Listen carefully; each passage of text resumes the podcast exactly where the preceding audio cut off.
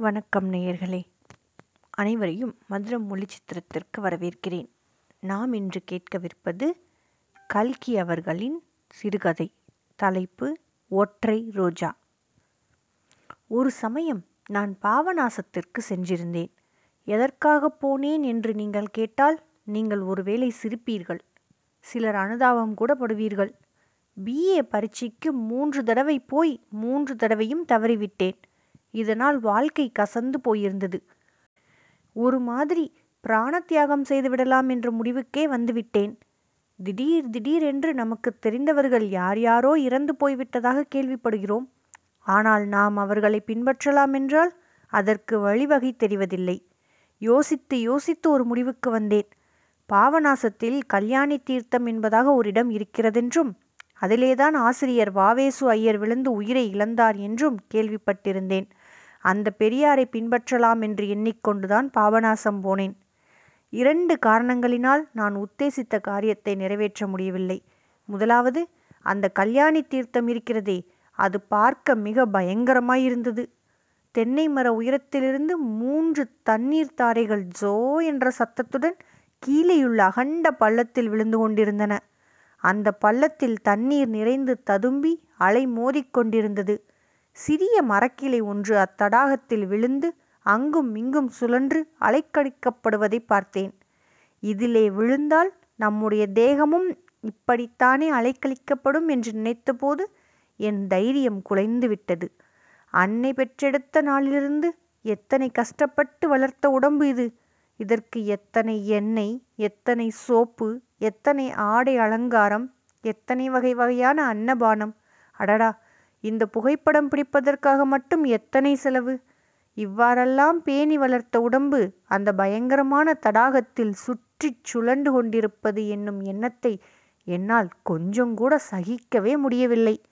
அங்கிருந்து இறங்கி வந்து கீழே பாவநாசம் கோயிலுக்கு பக்கத்தில் பளிங்கி போன்று தெரிந்த நீரோடும் நதியின் கரையில் உட்கார்ந்து யோசித்தபோது எதற்காக உயிரை விட வேண்டும்? என்றே தோன்றிவிட்டது.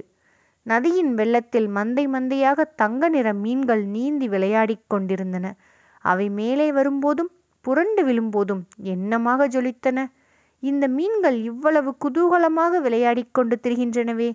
பிஏ பரீட்சையில் தேராததனாலேயே இவற்றுக்கு என்ன குறைவு வந்துவிட்டது?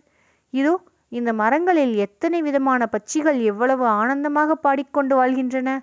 இவை பிஏ பரீட்சையில் தேரவில்லையே இதோ இந்த குரங்குகளைத்தான் பார்க்கலாமே.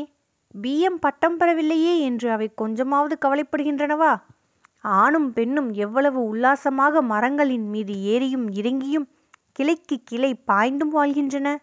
தாய்க்குரங்கு அந்த குட்டி குரங்கையும் சேர்த்து அணைத்து கொண்டு மரத்துக்கு மரம் தாவுகிற அழகை என்னவென்று சொல்வது?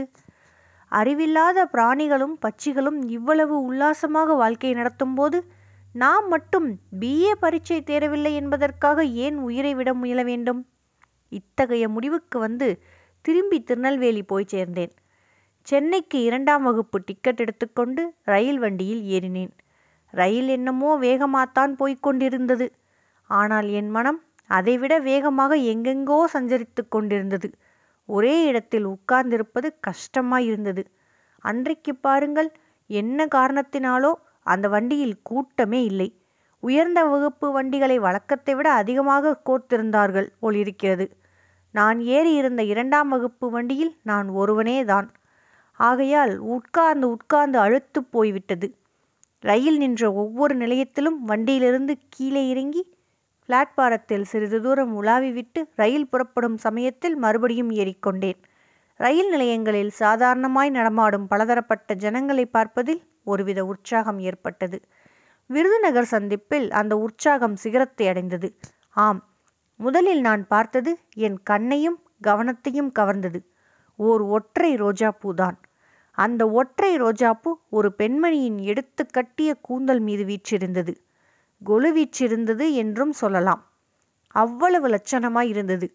தலை நிறைய ஒரு சுமை பூவை தூக்க முடியாமல் தூக்கிக் கொண்டு அலையும் சென்னை நகர் பெண்மணிகள் பலரை நான் பார்த்திருக்கிறேன். என்ன அநாகரிகம்?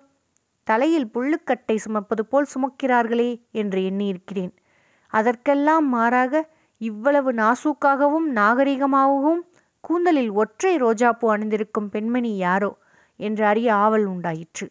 ரயிலில் நான் இருந்த வண்டிக்கு இரண்டு வண்டிக்கு அப்பால் அவள் இருந்தாள். அவள் தலை வெளியில் நீட்டப்பட்டிருந்தது. ஆனால் முகம் எனக்கு நேர் எதிர்ப்புறமாக திரும்பியிருந்தது. அந்த பெண்மணியின் முகம் எப்படி இருக்குமோ? கூந்தலில் சூடிய ஒற்றை ரோஜாப்பூவினால் ஏற்பட்ட நல்ல அபிப்பிராயம் முகத்தை பார்த்ததும் மாறிவிடுமோ என்ற ஐயத்துடனேயே அந்த பக்கம் போனேன். ஏதோ ஒரு கதையில் படித்திருக்கிறேன். ஒருவன் ஒரு பெண்ணின் கரத்தை பார்த்து அதன் அழகில் சொக்கி போனான். அவள் முகத்தை பார்த்ததும் பயங்கரமும் அருவருப்பும் அடைந்தான். இம்மாதிரி கதி எனக்கும் ஏற்பட்டு விடுமோ அருகில் சென்றபோது சட்டென்று அவள் முகம் என் பக்கம் திரும்பியது. ஆஹா நான் பயந்தது என்ன முட்டாள்தனம்? பார்க்கிறவர்களின் கண்ணில் வந்து தாக்கி வேதனை உண்டாக்கும் சௌந்தரியமும் உண்டோ? அத்தகைய அபூர்வ சௌந்தரியமுள்ள முகத்தை அவள் என் பக்கம் திருப்பினாள். ஒரு புன்னகையும் புரிந்தாள். நிலா வெளிச்சத்தில் முல்லை பளீரென்று மலர்ந்தது போல் இருந்தது. நான் எப்போதும் சங்கோஜமோ கூச்சமோ அதிகம் இல்லாதவன்தான். ஆயினும் அவளிடம் அப்போது நானாக ஒரு வார்த்தை பேச முயன்றிருந்தால் என் பிராணனே போயிருக்கும். பாவநாசத்தில் நடந்திருக்க வேண்டியது விருதுநகர் ரயில்வே நிலையத்தில் நடந்திருக்கும். அந்த மாதரசி அதற்கு இடம் வையாமல் என்னிடம் அவளாகவே பேசிவிட்டாள். தயவு செய்து சிற்றுண்டி சாலைக்காரனை எனக்கு ஒரு கப் டீ கொண்டு வரும்படி சொல்ல முடியுமா? என்றாள். பேஷாக சொல்கிறேன் என்று சொல்லிவிட்டு வேகமாக நடந்து போய் ஸ்பென்சரால் ஒருவனை பிடித்து பிஸ்கோத்தும் டீயும் கொண்டு போய் கொடுக்கும்படி சொன்னேன். அப்புறம் ஏதோ சந்தேகம் தோன்றவே இந்திய சிற்றுண்டி சாலைக்கும் போய் சிற்றுண்டி காஃபி கொண்டு போய் கொடுக்கும்படியும் சொன்னேன். பிறகு சற்று தூரம் பிளாட்பாரத்தில் நடந்துவிட்டு திரும்பினேன். திரும்புகையில் அந்த பெண்ணின் வண்டிக்கருகில் நின்று டீ வந்ததா என்று கேட்டேன். அவள் திரும்பி பார்த்து முகமலர்ச்சியுடன் ஓ ஒன்றுக்கு இரண்டு மடங்காக வந்தது. நீங்கள் கூட வந்து சாப்பிடலாம் என்றாள். ஒரு கணம் அந்த வண்டியில் ஏறிக்கொள்ளலாமா என்ற பைத்தியக்கார எண்ணம் உண்டாயிற்று. நல்ல வேளையாக வண்டியின் வெளிப்புறத்தில் பெண்களுக்கு மட்டும் என்று போட்டிருந்ததை பார்த்திருந்தேன். ஆகையால் இல்லை நான் சாப்பிட்டாயிற்று என்று சொல்லிவிட்டு என் வண்டியில் போய் ஏறிக்கொள்வதற்கு நகர்ந்தேன். அந்த பெண் மறுபடியும் இன்னும் ஓர் உதவி எனக்காக செய்ய முடியுமா? இந்த ரயிலில் காக்கி புஷ்கோட் அணிந்த மூன்று மனிதர்கள் எந்த வண்டியிலாவது இருக்கிறார்களா? அவர்களில் ஒருவர் கடற்படையைச் சேர்ந்தவர் மாதிரி தொப்பி அணிந்திருப்பார். ஆனால் ஒருவேளை வண்டி புறப்படும் சமயம் ஆகிவிட்டதோ என்னவோ என்றாள். வண்டி புறப்படப் போகிறது. அதனால் பாதகமில்லை. நீங்கள் சொல்வது போன்ற மூன்று ஆசாமிகள் இந்த வண்டியில் இருக்கிறார்கள். என்ஜினுக்கு பக்கத்து வண்டியில் அவர்கள் இருப்பதை சற்று முன்னால் தான் நான் பார்த்தேன் என்றேன். நான் சொன்னது உண்மையேதான் அதை கேட்ட அந்த பெண்ணின் புருவங்கள் வெகு லேசாக நெறிந்தன சரி ரொம்ப வந்தனம் என்றாள். நான் போய் என் வண்டியில் ஏறிக்கொண்டேன். விருதுநகரிலிருந்து மதுரைக்கு ரயில் போனதே எனக்கு தெரியவில்லை.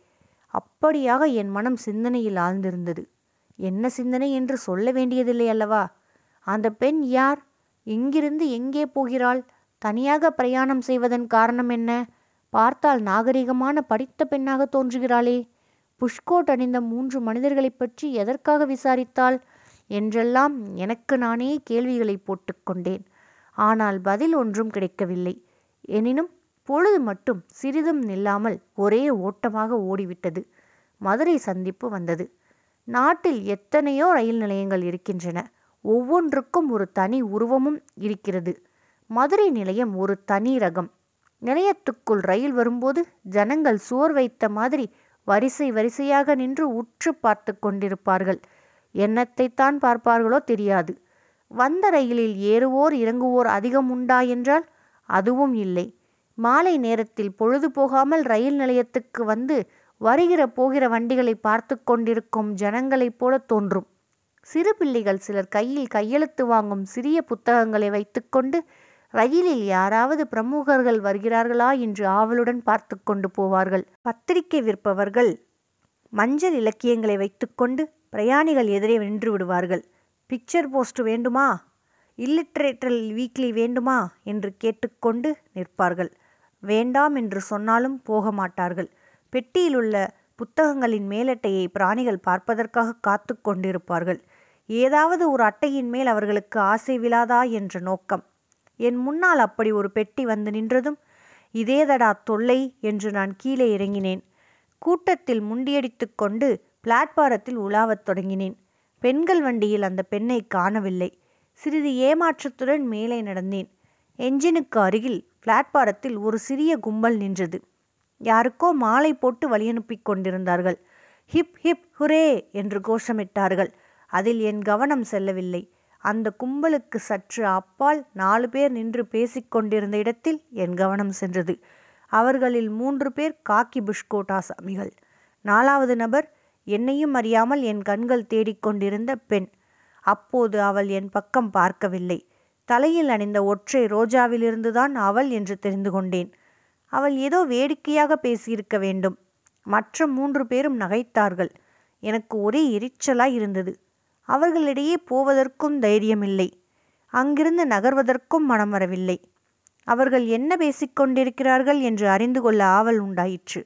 நிற்கலாமா? நகரலாமா? என்று யோசித்து கொண்டிருந்தபோது அவள் திரும்பினாள். என்னை பார்த்து விட்டாள். உடனே பழையபடி ஒரு முல்லை புன்னகை அவள் முகத்தில் பூத்தது. மறுபடி திரும்பி அவர்களுடன் பேசத் தொடங்கினாள். அங்கிருந்து அகல்வதே நலம் என்று தீர்மானித்தேன்.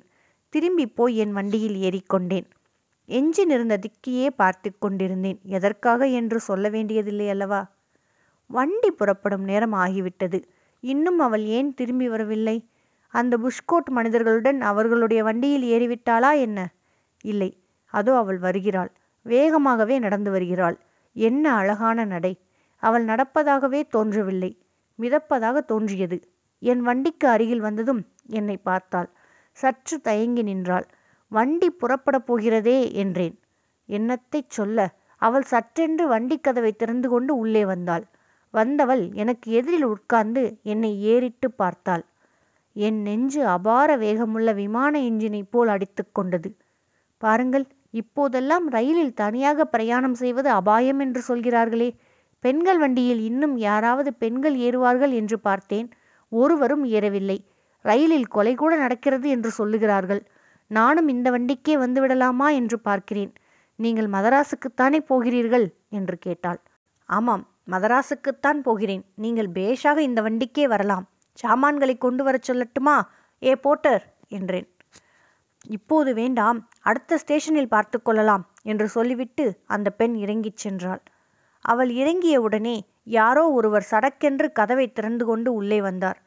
கையில் ஒரு பிரயாண பெட்டியும் வைத்து கொண்டிருந்தார். பெட்டியை பலகையில் வைத்துவிட்டு என்னையும் போய்க் கொண்டிருந்த பெண்ணையும் இரண்டு மூன்று தடவை மாற்றி மாற்றி பார்த்தார். தொண்டையை கனைத்து கொண்டு மன்னிக்க வேண்டும் ஒருவேளை இந்த வண்டி ரிசர்வ் ஆகியிருக்கிறதோ? என்றார். ஆமாம் என்று ஒரு பொய் சொல்லி அவரை இறங்கி போகச் சொல்லலாமா என்று என் மனதில் ஒரு கெட்ட எண்ணம் உதித்தது. இதற்குள் கார்டு குழல் ஊதும் சத்தம் கேட்டது. ரயில் புறப்படுவதற்குள் அவள் வண்டியில் ஏறிவிடுகிறாளா என்று எட்டி பார்த்தேன். அந்த அழகிய ஒற்றை ரோஜாப்பூ கண்ணை கவர்ந்தது. அந்த பூவை அணிந்தவள் வண்டியில் ஏறியதும் ரயிலும் நகர்ந்தது. இரண்டாம் அத்தியாயம். என் வண்டியில் ஏறிய மனிதர் அப்பா பயங்கரம் என்றார். அவரை ஏறிட்டு பார்த்தேன். படித்த நாகரீக மனிதராக காணப்பட்டார். வயது நாற்பது இருக்கும். ஐரோப்பிய உடை தரித்திருந்தார். அவருடைய கண்கள் ரயிலின் அபாய அறிவிப்பு விளக்கைப் போல் சிவப்பாக ஜொலித்தன. சட்டை பையிலிருந்து ஒரு புட்டியை எடுத்து அதிலிருந்த பானத்தை கடகடவென்று வாயில் விட்டு கொண்டு குடித்தார். ஐயோ என்ன வெப்பம்! மரண தாகம் எடுத்துவிட்டது என்று தமக்குத்தாமே சொல்லிக்கொண்டார் பிறகு என்னை நோக்கி அந்த அற்புதத்தை பார்த்தீரா? என்றார். எந்த அற்புதத்தை? என்று கேட்டேன். இந்த ஒற்றை ரோஜா பூவைத்தான் என்றார். அதில் அற்புதம் என்ன? என்று சிறிது கோபமான குரலில் கேட்டேன். அற்புதம் என்னவா? ஆம் உமக்கு தெரியாது. தெரிகிறதற்கு நியாயமும் இல்லை. அந்த ஒற்றை ரோஜாப்பூவிலேதான் என் உயிர் இருக்கிறது என்று சொல்லிவிட்டு ஒரு விகாரமான புன்னகை புரிந்தார். அவர் ஏதோ அனுசிதமான பரிகாசம் செய்யப் போகிறார் என்று எண்ணினேன். ஆகையால் ஆத்திரம் பொத்து கொண்டு வந்தது. இன்னமும் எனக்கு புரியவில்லை என்று கடுமையான குரலில் கூறினேன். ஆமாம் அந்த ஒற்றை ரோஜா பூவில்தான் என் உயிர் இருக்கிறது. ஆகையினாலேயே மூன்று நாளாகியும் அது வாடாமல் இருக்கிறது என்றார். நான் சிறு பிள்ளையாக இருந்தபோது ஒரு ஆரம்ப பள்ளிக்கூடத்தில் படித்து கொண்டிருந்த போது ஒரு தடவை எங்கேயோ பராக்கு பார்த்து கொண்டிருந்தேன். வாத்தியார் பிரமினால் சுளீர் என்று முதுகில் அடித்தார். அச்சமயம் என் தலையிலிருந்து ஆயிரம் மின்னல்கள் கிளம்பி வெளியில் சென்றது போல தோன்றியது. அத்தகைய உணர்ச்சி இப்போதும் உண்டாயிற்று. அந்த ஒற்றை ரோஜாப்பூ சிறிதும் வாடாமல் இருப்பதின் அதிசயத்தை அதுவரையில் நான் எண்ணி பார்க்கவில்லை. அது நிஜ ரோஜாப்பூவாய் இருக்க முடியாது. நிஜ ரோஜாவைப் போல் அபூர்வ வேலைப்பாடுடன் செய்த செயற்கை ரோஜாப்பூவாகத்தான் இருக்க வேண்டும். அதனால் என்ன? நிஜ ரோஜாப்பூவுக்கு பதில் செயற்கை ரோஜாப்பூவை வைத்துக்கொள்வதில் என்ன தவறு? உடனே அவளுடைய தந்தவர்ண கழுத்தில் அணிந்திருந்த இரட்டை வட முத்து மாலை என் கவனத்துக்கு வந்தது. அதுவும் செயற்கை முத்து மாலைதான் அதனால் என்ன? அவர்களுடைய கையில் அணிந்திருந்த இரண்டு அழகிய சங்கு வளையல்களும் என் நினைவுக்கு வந்தன. தங்கத்தினாலும் வைரத்தினாலும் மற்றும் விலையுயர்ந்த ரத்தினங்களாலும் ஆபரணங்களை செய்து சில திரீதிகள் போட்டுக்கொள்கிறார்கள் ஆனால் அவர்களுடைய அழகு அதிகமாகி விடுகிறதா? அவலட்சணம்தான் அதிகமாகிறது. இம்மாதிரி சிந்தனையில் நான் ஆழ்ந்திருந்த போது அந்த மனிதர் தொண்டையை கனைத்துக்கொண்டு இது இரண்டாம் வகுப்பு வண்டியா? என்று கேட்டார். ஆமாம் என்றேன். அதுதானே பார்த்தேன். என்னிடம் முதல் வகுப்பு டிக்கெட் இருக்கிறது. திண்டுக்கல்லில் முதல் வகுப்பு வண்டிக்கு போய்விடுகிறேன் என்றார். உடனே எனக்கு ஒரு மகிழ்ச்சி உண்டாயிற்று. அதை அவரும் தெரிந்து கொண்டார். அதற்குள் உமக்கு ஒரு எச்சரிக்கை செய்துவிட விரும்புகிறேன். என்ன எச்சரிக்கை? என்று கேட்டேன். அந்த ஒற்றை ரோஜா பூக்காரி பற்றித்தான். அவளுடைய ஊர் பெயர் உமக்கு தெரியுமா? என்றார். தெரியாது. தெரிந்து கொள்ள விரும்பவும் இல்லை என்றேன். ஆனாலும் அந்த மனிதர் விடவில்லை. அவள் பெயர் மனோகரி. அவளுடைய ஊர் கொழும்பு என்றார். மனோகரி என்ற பெயரை கேட்டதும் என் உள்ளம் பூரித்தது. என்ன அழகான பெயர். மனோகரி. மனோகரி என்று இரண்டு மூன்று தடவை வாய்க்குள் சொல்லி பார்த்து கொண்டேன். கொழும்பு நகரை பற்றி நான் எவ்வளவோ கேள்விப்பட்டிருக்கிறேன். ஆனால் பார்த்ததில்லை. நவநாகரிகத்தில் சிறந்த அந்த நகரத்திலேதான் இன்றைய பெண் பிறந்து வளர்ந்திருக்கக்கூடும். அதில் என்ன ஆச்சரியம்? அந்த மனிதருடைய பேச்சை கேட்பதில் எனக்கு ஏற்பட்டிருந்த அருவருப்பு மாறிவிட்டது. திண்டுக்கல் ஸ்டேஷன் வருவதற்குள் அவரிடமிருந்து அந்த பெண்ணை பற்றி கூடிய வரையில் தெரிந்து கொள்ள வேண்டும் என்கிற ஆசையும் உண்டாகிவிட்டது. அடடா! அந்த ஆசையின் விளைவு என்ன கோர பயங்கரம்? முதலில் நினைத்தபடியே அவருடன் நான் பேச்சு கொடுக்காமல் இருந்திருக்க கூடாதா உங்களுக்கும் கொழும்புதான் போலிருக்கிறது. அந்த பெண் கொழும்பில் உங்கள் அக்கம் பக்கத்து வீட்டைச் சேர்ந்தவளோ? என்று கேட்டுவிட்டேன். உடனே அவர் தம்முடைய கதையை ஆரம்பித்தார். பயங்கரமான விஷயங்களை படிக்க விருப்பமில்லாத வாசகர்கள் இந்த பகுதியை இங்கேயே விட்டுவிட்டு அடுத்த பகுதியிலிருந்து படிக்கத் தொடங்குவது நலம். அவர் கூறியதாவது அவளும் நானும் அக்கம் பக்கத்தில் வசிப்பவர்கள் அல்ல. கொழும்பு நகரம் மிக பெரியது. அதில் நான் ஒரு பக்கத்திலும் அவள் ஒரு பக்கத்திலும் இருக்கிறோம். கண்டியிலிருந்து கொழும்புக்கு வரும் ரயில்தான் அவளை முதலில் சந்தித்தேன். அந்த பாதையில் வரும்போது இரு பக்கத்திலும் உள்ள அழகிய காட்சிகளை பற்றி பேசாவிட்டால் நெஞ்சு வெடித்துவிடும். நீர் இலங்கைக்கு வந்ததில்லை. வந்திருந்தால் கண்டி கொழும்பு பாதையில் பிரயாணம் செய்திருந்தால் உமக்கு நான் சொல்வது விளங்கும். அவ்வளவு அழகான இயற்கை காட்சிகளை வேறு எங்கும் உலகில் காண முடியாது.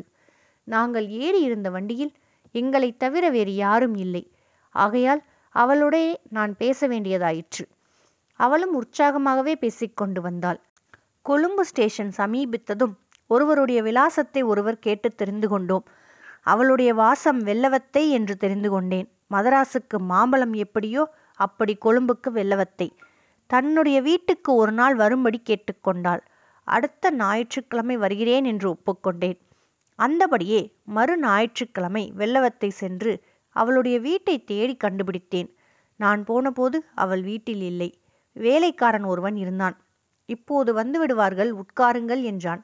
வீட்டு தாழ்வாரத்தில் போட்டிருந்த சாய்மான நாற்காலி ஒன்றில் அமர்ந்தேன். கடல் காற்று சுகமாக வந்து கொண்டிருந்தது. வீட்டு வாசலில் இருந்த சிறிய தோட்டத்தில் புஷ்பச் செடிகளும் அலங்கார குரோட்டன்ஸ் செடிகளும் கொழு கொழுவென்று வளர்ந்திருந்தன. அவற்றில் ஒரே ஒரு ரோஜா செடியும் இருந்தது. அந்த செடியில் ஒற்றை ரோஜா ஒன்று மலர்ந்தது. நான் தான் புஷ்பங்களின் ராஜா என்று பறையறிந்து கொண்டிருந்தது அது. நேரமாக ஆக என் மனதில் ஒரு பதைப்பதைப்பு ஏற்பட்டது. இது யார் வீடோ என்னவோ அந்த பெண்ணுக்கு சொந்தக்காரர்கள் எப்படிப்பட்டவர்களோ அவள் அழைத்தாள் என்று நாம் வந்துவிட்டோமே இது சரியான காரியமா என்ற எண்ணங்கள் தோன்றி என் உள்ளத்தை குழப்பின. சிறிது நேரத்துக்கெல்லாம் மனோகரி வந்தாள். என்னை பார்த்ததும் அவள் வாருங்கள் வாருங்கள் நீங்கள் வருவதாகச் சொன்னதை மறந்துவிட்டேன் என்றாள். பிறகு அவளுடன் வந்தவருக்கு என்னை அறிமுகப்படுத்தி வைத்தாள். பிறகு என்னை உள்ளே அழைத்து போய் விருந்தினரை வரவேற்பதற்குரிய விசாலமான முன்னறையில் உட்கார வைத்தாள். சிறிது நேரத்துக்கெல்லாம் அவளும் வந்து எதிரில் உட்கார்ந்து கொண்டாள். வேலைக்காரன் டீ கொண்டு வந்து கொடுத்தான். நான் டீ சாப்பிட்டு கொண்டிருக்கையில் என் பின்னால் வந்து யாரோ நிற்பதை உணர்ந்தேன். உடனே என் மண்டையில் படீரென்று ஒரு அடி விழுந்தது. அவ்வளவுதான். செத்து விழுந்து விட்டேன். ஆமாம் ஐயா ஆமாம். செத்துதான் விழுந்தேன். உமக்கு நம்பிக்கைப்படாதுதான். கதையை பூராவும் கேட்டுவிடும். செத்து விழுந்த என் பேரில் ஒரு கம்பளத்தை போட்டு மூடினார்கள். நான் செத்துப்போய்விட்டேன் என்று எனக்கு நன்றாக தெரிந்தது. ஆனால் என் உயிர் மட்டும் அங்கேயே சுற்றி வந்து கொண்டிருந்தது. என் உடம்பை இவர்கள் என்னதான் செய்யப்போகிறார்கள் என்று அறிந்து கொள்ள விரும்பினேன்.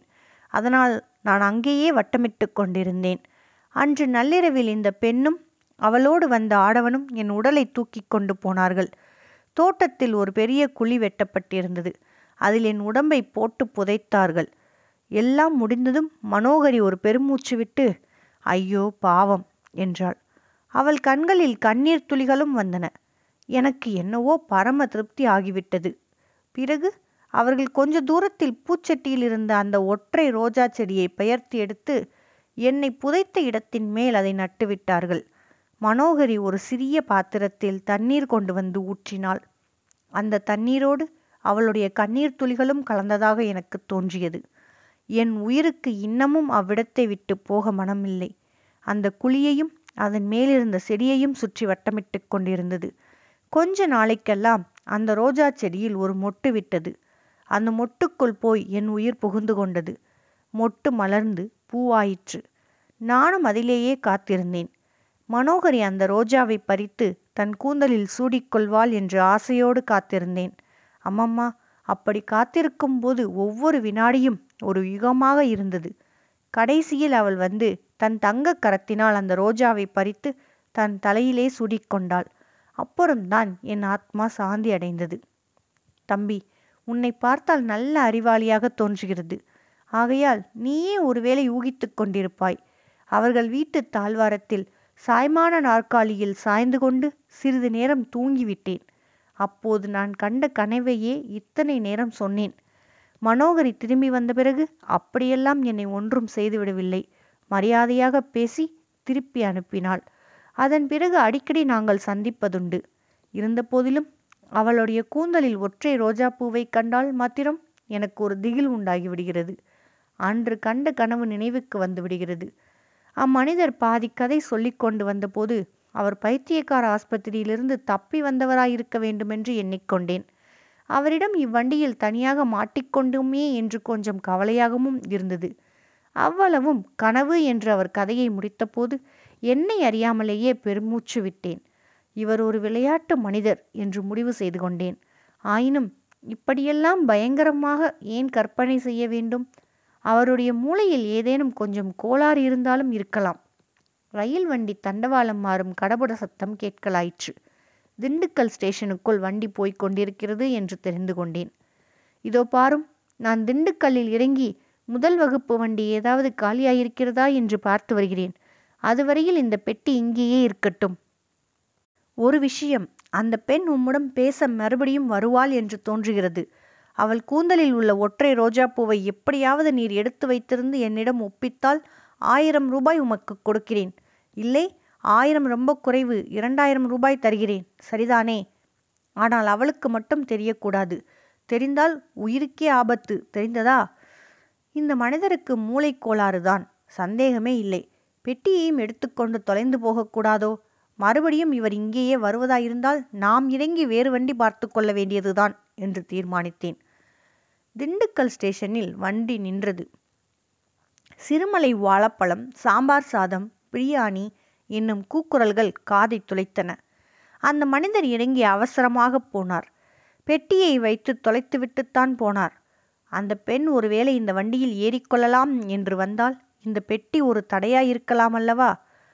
அவர் கூறியவற்றில் ஏதேனும் கொஞ்சமாவது உண்மை இருக்குமா?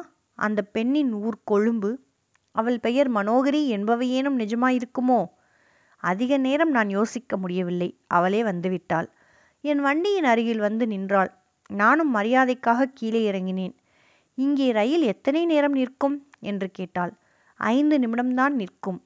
அப்படியானால் என் சாமான்கள் இங்கே ஏற்ற முடியாது. திருச்சிராப்பள்ளியில்தான் மாற்ற முடியும். இந்த வண்டியில் வந்து ஒருவர் ஏறினாரே. அவர் இறங்கி போவதை பார்த்தேன். அவர் என்னை பற்றி ஏதாவது சொன்னாரா? என்றாள். ஆம் ஏதேதோ சொன்னார். அதெல்லாம் நான் பொருட்படுத்தவில்லை. அவர் என்னதான் சொன்னார் என்று கேட்டாள். உங்கள் ஊர் கொழும்பு என்றும் பெயர் மனோகரி என்றும் சொன்னார். உங்களுக்கு அவரை பழக்கம் உண்டு என்று கூறினார். அவ்வளவு வரை அவர் கூறியவை உண்மைதான்.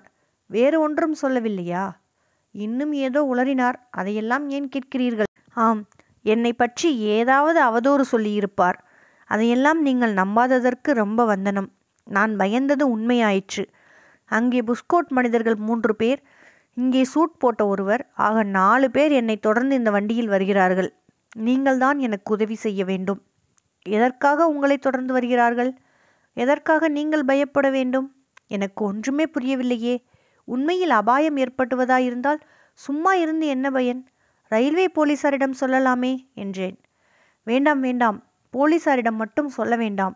அதை காட்டிலும் இவ்விதம் கூறிய மனோகரி பேச்சை நடுவில் நிறுத்தி என் வண்டிக்குள் எட்டி பார்த்தாள். அங்கே வைத்திருந்த பெட்டி அவளுடைய கவனத்தை அடியோடு கவர்ந்து விட்டதாக தெரிந்தது. அதை உற்று பார்த்து கொண்டே நின்றாள். அப்போது அந்த அழகிய பால்வடியும் முகத்தில் பீதியின் சாயை பரவியதை பார்த்தேன். எனக்கு அவளிடம் பரிதாபமும் உண்டாயிற்று ஒருவித வியப்பும் உண்டாயிற்று. ஆமாம் அது அந்த மனிதருடைய பெட்டிதான். பிற்பாடு வந்து எடுத்துக்கொள்வதாக சொல்லிவிட்டு போனார் என்றேன். திருச்சியில் உங்கள் வண்டியில் வந்து ஏறிக்கொள்ளலாம் என்று எண்ணியிருந்தேன். அதுவும் முடியாது போலிருக்கிறது என்றாள். ஏன் முடியாது? அந்த ஆசாமி மறுபடி வந்தால் அவரை விரட்டி அடித்து விடுகிறேன்.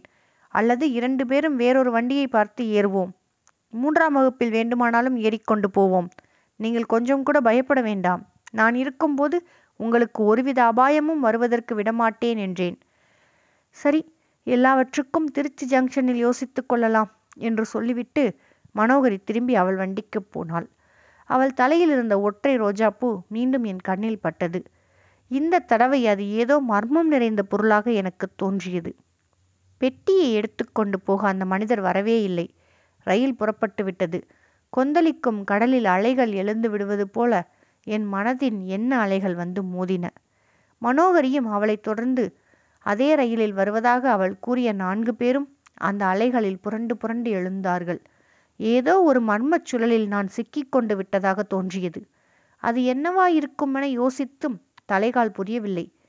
அந்த பெண் ஏதோ ஒரு சங்கடத்தில் சிக்கிக் கொண்டிருக்கிறாள் என்பது மட்டும் நிச்சயம். அது எப்படி இருந்தாலும் அவளுக்கு ஆதரவாக நின்று உதவி செய்ய வேண்டுமென்று தீர்மானித்துக் கொண்டேன். அந்த முயற்சியில் உயிரையே கொடுக்க வேண்டியதிருந்தாலும் சரிதான். பாவநாசம் அருவியில் விழுந்து உயிர் துறந்து அனாதை பிணமாவதைக் காட்டிலும் இப்படி ஒரு நிராதரவான பெண்ணுக்கு உதவி செய்து உயிரை விடுவது மேல் அல்லவா? ஒருவேளை அதற்காகவேதான் கடவுள் பாவநாசத்தில் நம்முடைய புத்தியை மாற்றி அருளினாரோ என்னவோ? ஆனால் மனோகரி கொஞ்சம் நம்மிடம் அதிக நம்பிக்கை வைத்து எல்லாவற்றையும் விவரமாகச் சொன்னால் நம்முடைய அறிவை பூர்ணமாக பயன்படுத்தி அவளுக்கு உதவி செய்ய பார்க்கலாம். எல்லாவற்றுக்கும் திருச்சிராப்பள்ளி வரட்டும். பார்ப்போம். கேட்டால் சொல்லாமலா போகிறாள்? இப்படியெல்லாம் நான் எண்ணிக்கொண்டிருக்கையில் அந்த ஒற்றை ரோஜாப்பூ மட்டும் என் மணக்கண் முன்னால் இடைவிடாமல் தோன்றிக்கொண்டே இருந்தது.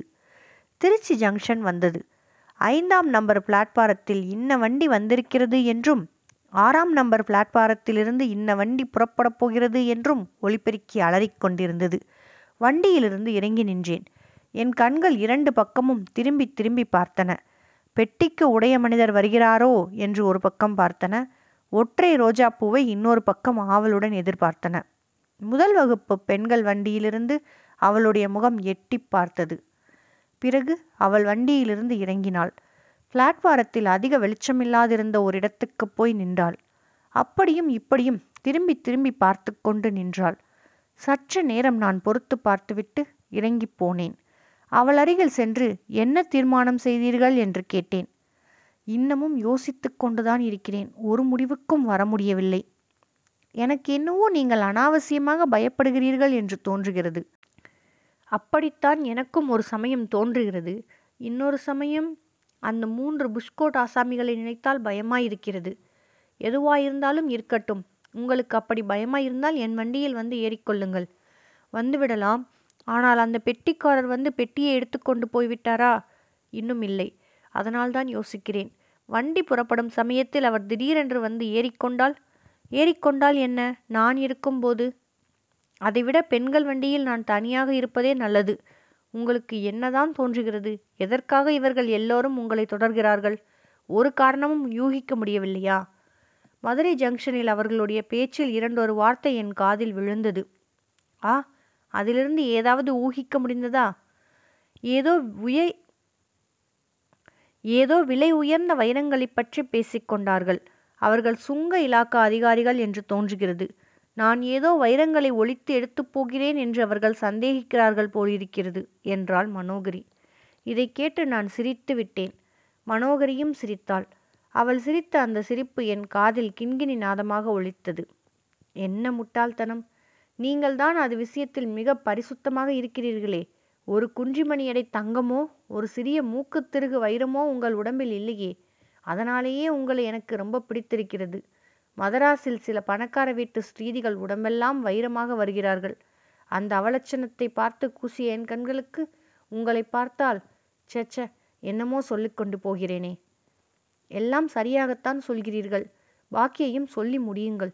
ஆ அதோ திரும்பி பார்த்தேன். என் வண்டிக்கு பக்கத்தில் இருவர் வந்து நின்றார்கள். ஒருவர் பெட்டியை வைத்துவிட்டு போனவர் இன்னொருவர் புது மனிதர். பெட்டிக்குரியவர் இன்னொருவரிடம் ஏதோ சொன்னார். இருவரும் சுற்றும் முற்றும் பார்த்தார்கள். பிறகு அங்கிருந்து அகன்றார்கள். பெட்டி வண்டிக்குள்ளேயே இருந்தது. ஆர்வத்துடன் அந்த காட்சியை பார்த்து கொண்டிருந்த மனோகரி நான்கு பேருடன் இன்னொருவரும் சேர்ந்தாயிற்று என்றாள். அவளுடைய அழகிய முகத்தில் பீதி ததும்ப அங்கும் இங்கும் அவள் மிரண்டு பார்த்தபோது நான்கு புறமும் வேடுவர்களால் சூழப்பட்ட மானின் மருண்ட பார்வையின் நினைவுக்கு வந்தது. சுற்றிலும் வலைகள் நெருங்கி வருவதை உணர்ந்த மீன் துவண்டு துடிப்பதைப் போல் அவளுடைய நயனங்கள் துடித்து கொண்டிருந்தன. எனக்கும் சிறிது கலக்கமாகத்தான் இருந்தது. ஆயினும் வெளியில் காட்டிக்கொள்ளவில்லை அவளுக்கு தைரியம் கூறவும் கூடுமான உதவி செய்யவும் விரும்பினேன். ரயில்வே ஜங்ஷனில் எத்தனையோ பேர் வருவார்கள் போவார்கள். எல்லோரும் உங்களை தேடுவதாக ஏன் எண்ணிக்கொள்கிறீர்கள்? என்று கேட்டேன். காரணமில்லாமல் பயப்படும்படியான அவ்வளவு பெரிய அசடு என்று என்னை பார்த்தால் தோன்றுகிறதாக்கும். மன்னிக்க வேண்டும். அப்படி நான் சொல்லவில்லை.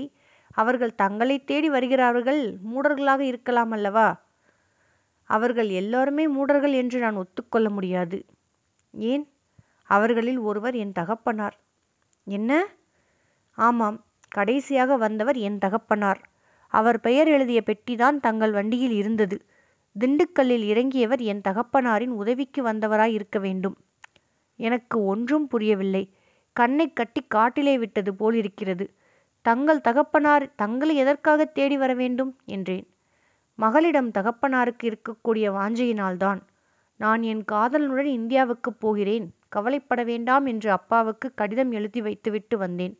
உடனே புறப்பட்டு ஓடி வந்திருக்கிறார். இவ்வளவு சீக்கிரம் வந்து விடுவார் என்று நான் நினைக்கவில்லை. ஆகாய விமானம் ஒன்று இருக்கிறது என்பதை மறந்தே விட்டேன்.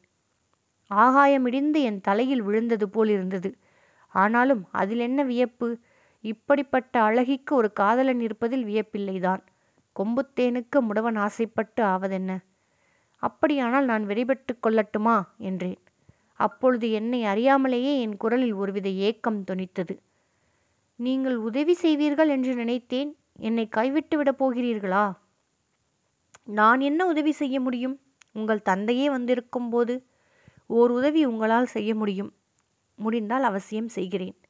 சிறிது நேரத்துக்கு என் காதலனாக நடிக்க வேண்டும். அதாவது என் தந்தையின் முன்னிலையில். இதெல்லாம் நிஜமாக நடக்கிறதா? அல்லது ஆங்கில நாவலாசிரியர் ஓட் ஹவுஸின் கதை படித்து கொண்டிருக்கிறேனா என்று எனக்கே சந்தேகம் வந்துவிட்டது. முன்பின் காதலனாக நடித்து எனக்கு பழக்கமில்லை. முயன்று பார்க்கிறேன். ஆனால் இதெல்லாம் எதற்காக? உங்கள் அசல் காதலன் எங்கே? அசல் காதலனும் இல்லை அப்பீல் காதலனும் இல்லை. அப்பாவுக்காக அப்படி வெறுமனே எழுதி வைத்துவிட்டு வந்தேன். இப்போது அதை உண்மைப்படுத்த வேண்டியிருக்கிறது. தங்களைத்தான் நம்பியிருக்கிறேன். நம்பினவர்களை நான் கைவிடுவதில்லை. என்னால் இயன்ற உதவியை செய்கிறேன். பரிசு என்ன தருவீர்கள்? பரிசா? என்னிடம் என்ன இருக்கிறது கொடுப்பதற்கு? என்றாள் மனோகரி. தங்கள் தலையில் சூடியிருக்கும் ரோஜா பூவை கொடுத்தால் போதும். இன்றைய சம்பவத்தின் ஞாபகார்த்தமாக வைத்துக்கொள்வேன். மனோகரியின் பால்வடியும் முகத்தில் அப்போது ஒரு லேசான நிழல் சாயை படர்ந்ததை கவனித்தேன். அப்போது என் உள்ள நிறைவிலும் ஒரு கள்ளம் புகுந்தது. இவள் உண்மையாக அபாயத்தில் சிக்கிக் கொண்டிருப்பவள்தானா? அல்லது எல்லாம் வெறும் நடிப்பா? ஒரு பெரிய கபட நாடகத்தின் அங்கமா? மனோகரி அந்த ஒற்றை ரோஜாவை தன் கூந்தலிலிருந்து எடுத்து கையில் வைத்துக்கொண்டு இது வெறும் வர்ண காகிதம். தங்களுடைய உதவிக்கு இதையா பரிசாக கொடுப்பது? தயவு செய்து மன்னியுங்கள். நான் மட்டும் பத்திரமாக சென்னைக்கு போய் சேர்ந்தால் புத்தம் புதிய மனமுள்ள ரோஜா மலர்களை வாங்கி மாலையாக தொடுத்து தருகிறேன் என்றாள். எனக்கு மெய் சிலிர்த்தது. அவள் தன் தங்கள் கையினால் என் கழுத்தில் ரோஜா மாலை சூட்டுவதாகவே கற்பனை செய்து கொண்டு மகிழ்ந்தேன். உண்மையாகச் செய்யட்டும் செய்யாமற் போகட்டும். இவ்வளவு ரசனையுடன் பேசும் பெண்ணுக்காக என்னதான் செய்யக்கூடாது? தங்களை பத்திரமாக சென்னை கொண்டு போய் சேர்ப்பது என் பொறுப்பு. சிறிதும் அதை பற்றி கவலை வேண்டாம் என்றேன். இப்படி நான் சொல்லிக் கொண்டிருக்கும் போது ஏழெட்டு பேர் எங்களை நோக்கி வந்து கொண்டிருப்பதை பார்த்தேன். அப்படி வந்து வருபவர்களில் இரண்டு பேர் போலீஸ்காரர்கள் என்பதும் தெரிந்தது. எனக்கு திக் திக் என்று அடித்து கொண்டது. ஆயினும் பக்கத்தில் மனோகரி இருப்பதை முன்னிட்டு மனதை தைரியப்படுத்தி கொண்டேன். அவர்கள் எங்கள் அருகில் வருவதை பார்த்ததும் மனோகரி அவர்களை எதிர்கொள்பவர்களைப் போல் முன்னோக்கி நடந்தாள். நானும் சென்றேன். இருவரும் தூண் ஓரத்து நிழலிலிருந்து நல்ல வெளிச்சத்துக்கு வந்துவிட்டோம். கைப்பெட்டிக்காரர் என்னை போலீஸ்காரர்களுக்கு சுட்டி காட்டினார் இந்த ஆள்தான் இவனை கைது செய்யுங்கள் என்றார். எதற்காக? என்று மனோகரி பெண் சிங்கத்தைப் போல் கம்பீரமாக முன்னால் நின்று கேட்டாள். உன்னை உன் தகப்பனாருக்கு தெரியாமல் ஏமாற்றி அழைத்து வந்ததற்காகத்தான். அது போய். நான் என் இஷ்டத்தினால் வந்தேன். இப்படி அவர்கள் வாதமிட்டு கொண்டிருக்கும் போதே போலீசார் இருவரும் என் இரு பக்கத்திலும் வந்து நின்று மரியாதையாக வந்துவிடு என்றார்கள். நானும் மரியாதையாக அவர்களுடன் நடந்தேன். போலீஸ் விவகாரங்களில் சிக்கி வழக்கமில்லாதவனாதலால் ஒரு பக்கம் திகிலாயிருந்தது. மற்றொரு பக்கத்தில் மனோகரிக்காக இதை செய்கிறோம் என்ற திருப்தியும் ஏற்பட்டது. சீக்கிரத்தில் இந்த குழப்பம் நீங்கிவிடும். நம்மை போலீஸ்காரர் ஒன்றும் செய்துவிட முடியாது என்று திடப்படுத்தி கொண்டு நடந்தேன். நான்காம் அத்தியாயம். ரயில்வே போலீஸ் ஸ்டேஷனுக்கு என்னை கொண்டு போனார்கள். என்னுடைய பெட்டி படுக்கையும் கொண்டு வரப்பட்டன. புஷ்கோட் மனிதர்கள் மூவரும் வந்து பெட்டி படுக்கைகளை சோதனை போட்டார்கள். என்னையும் சோதித்தார்கள். துணிகளை கிழித்து மட்டும் பார்க்கவில்லை. மற்றபடி சாங்கோபங்கமாக தேடினார்கள். என்னிடமிருந்து ஒன்றும் அகப்படவில்லை.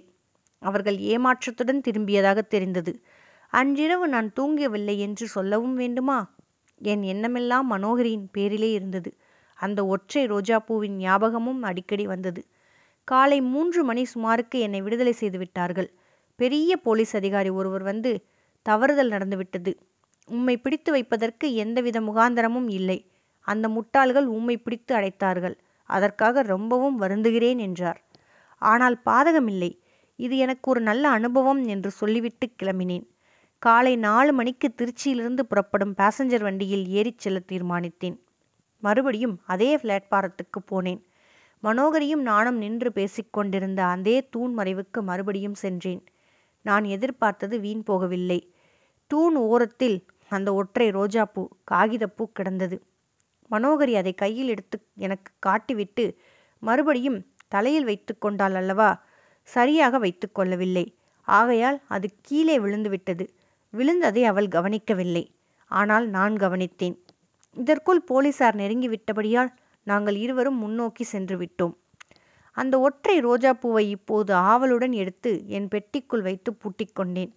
சிறிது நேரத்துக்கெல்லாம் ரயிலும் வந்தது. அதில் ஏறிக்கொண்டேன். மனோகரி முதலியவர்கள் என்ன ஆனார்கள் என்று தெரிந்து கொள்ள எனக்கு ஆவல் இல்லாமற் போகவில்லை. அது எப்படியும் பின்னால் தெரியும் என்று நிச்சயப்படுத்தி கொண்டேன். ரயில் புறப்படும் சமயத்தில் அந்த கைப்பெட்டிக்காரர் பிளாட்பாரத்துக்கு ஓடி வந்து அங்கும் இங்கும் அலைந்தார். நான் அவரை கையை தட்டி அழைத்தேன். அவர் என்னை பார்த்ததும் ஆர்வத்துடன் அருகில் வந்தார். பெரிய பிசகு நேர்ந்துவிட்டது மன்னிக்க வேணும். சென்னையில் தங்கள் விலாசம் என்ன? அங்கே வந்து எல்லாம் விவரமாகச் சொல்கிறேன் என்றார். என் விலாசத்தை அவருக்கு தெரிவித்துவிட்டு எனக்கு கொஞ்சம் கூட வருத்தம் இல்லை என்று மனோகரியிடம் சொல்லுங்கள் என்றேன். சென்னைக்கு திரும்பி வந்து இரண்டு நாள் வரையில் என் அறையை விட்டு வெளிக்கிளம்பவில்லை. பத்திரிகைகளை மட்டும் ஆவலுடன் பார்த்தேன்.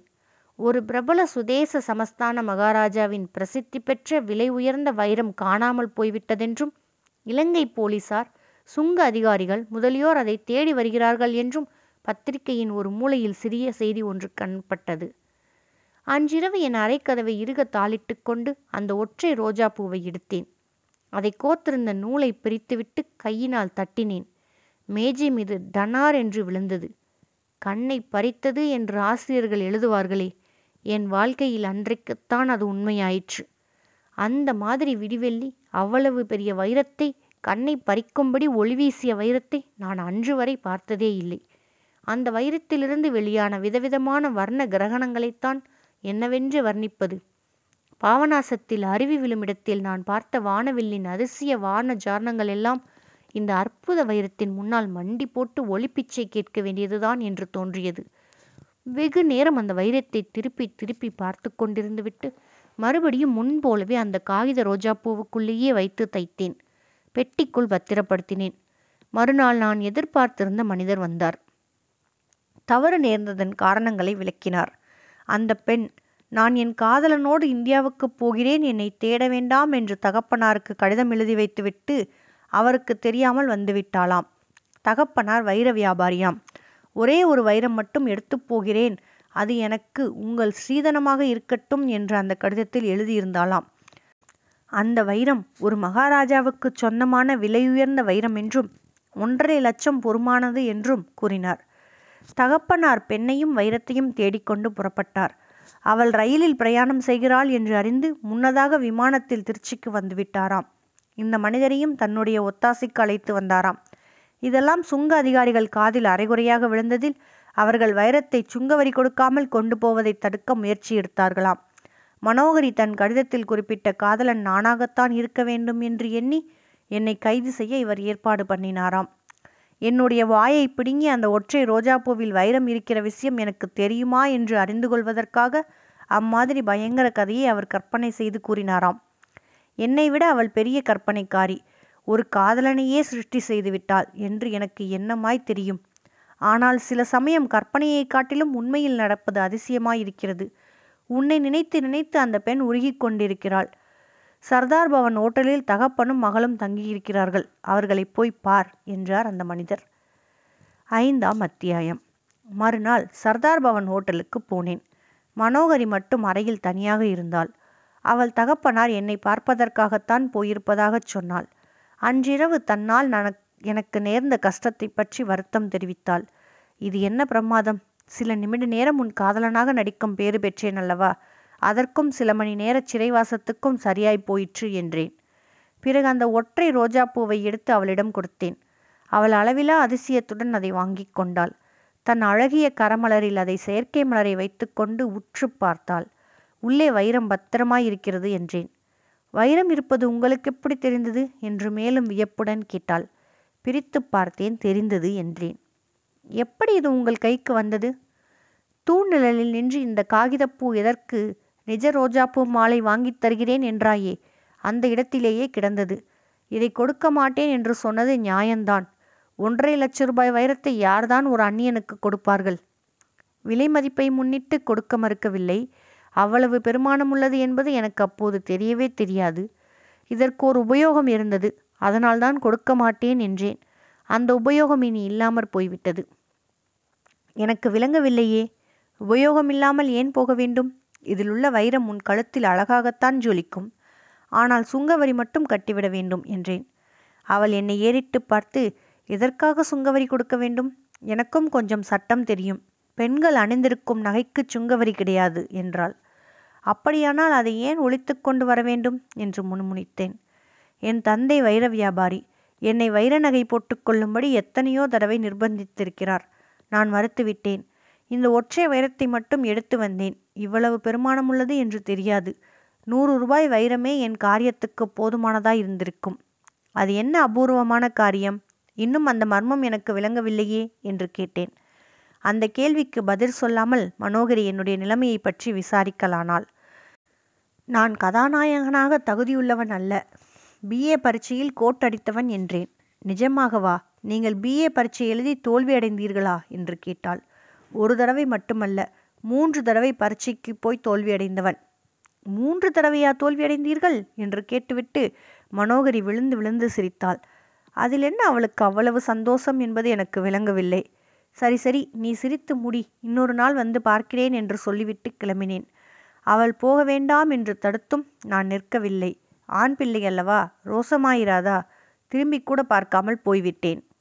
அத்தியாயம் ஆறு. என் ஜாகைக்கு திரும்பிய போது அங்கே மனோகரியின் தகப்பனார் காத்திருந்தார். அவரும் ஒரு அத்தியாயம் தெரிவித்தார். பேச்சின் நடுவில் என் மகளுக்கு நீங்கள் மிகவும் ஒத்தாசையாய் இருந்தீர்களாம் டீ வாங்கி கொடுத்தீர்களாம். அவள் எனக்கு ஒரே பெண். அதனால்தான் ஒன்றரை லட்சம் வைரம் போனாலும் போகிறது. பெண் உயிரோடு பிழைத்தாலே அதுவே போதும் என்று திருப்தி அடைந்திருக்கிறேன் என்றார். அவள் உயிருக்கு என்ன ஆபத்து வந்தது என்று கவலையுடன் கேட்டேன். தெரியாதா? இதோ பாருங்கள் என்று சொல்லி ஒரு கடிதத்தை நீட்டினார். அது மனோகரி அவளுடைய தோழி ஒருத்திக்கு எழுதிய கடிதம். மனோகரி இலங்கையில் ஏதோ ஒரு பரீட்சைக்கு போனதாகவும் அதில் அவள் தேரவில்லை என்றும் அக்கடிதத்தில் குறிப்பிடப்பட்டிருந்தது. பரீட்சை தேராத அவமானத்தை என்னால் சகிக்க முடியாது. உயிரை விட்டுவிட துணிந்து விட்டேன். இங்கேயே இருந்து அப்பாவுக்கு துயரம் கொடுக்க விரும்பவில்லை. வைரத்தை பொடி பண்ணி சாப்பிட்டால் உடனே உயிர் போய்விடும் என்று சொல்கிறார்கள் அல்லவா? அப்பாவின் வைரம் ஒன்றை எடுத்துக்கொண்டு இந்தியாவுக்கு போய் உயிரை விடுவது என்று தீர்மானித்து விட்டேன். என் உண்மையான சிநேகிதி நீ ஒருத்திதான்.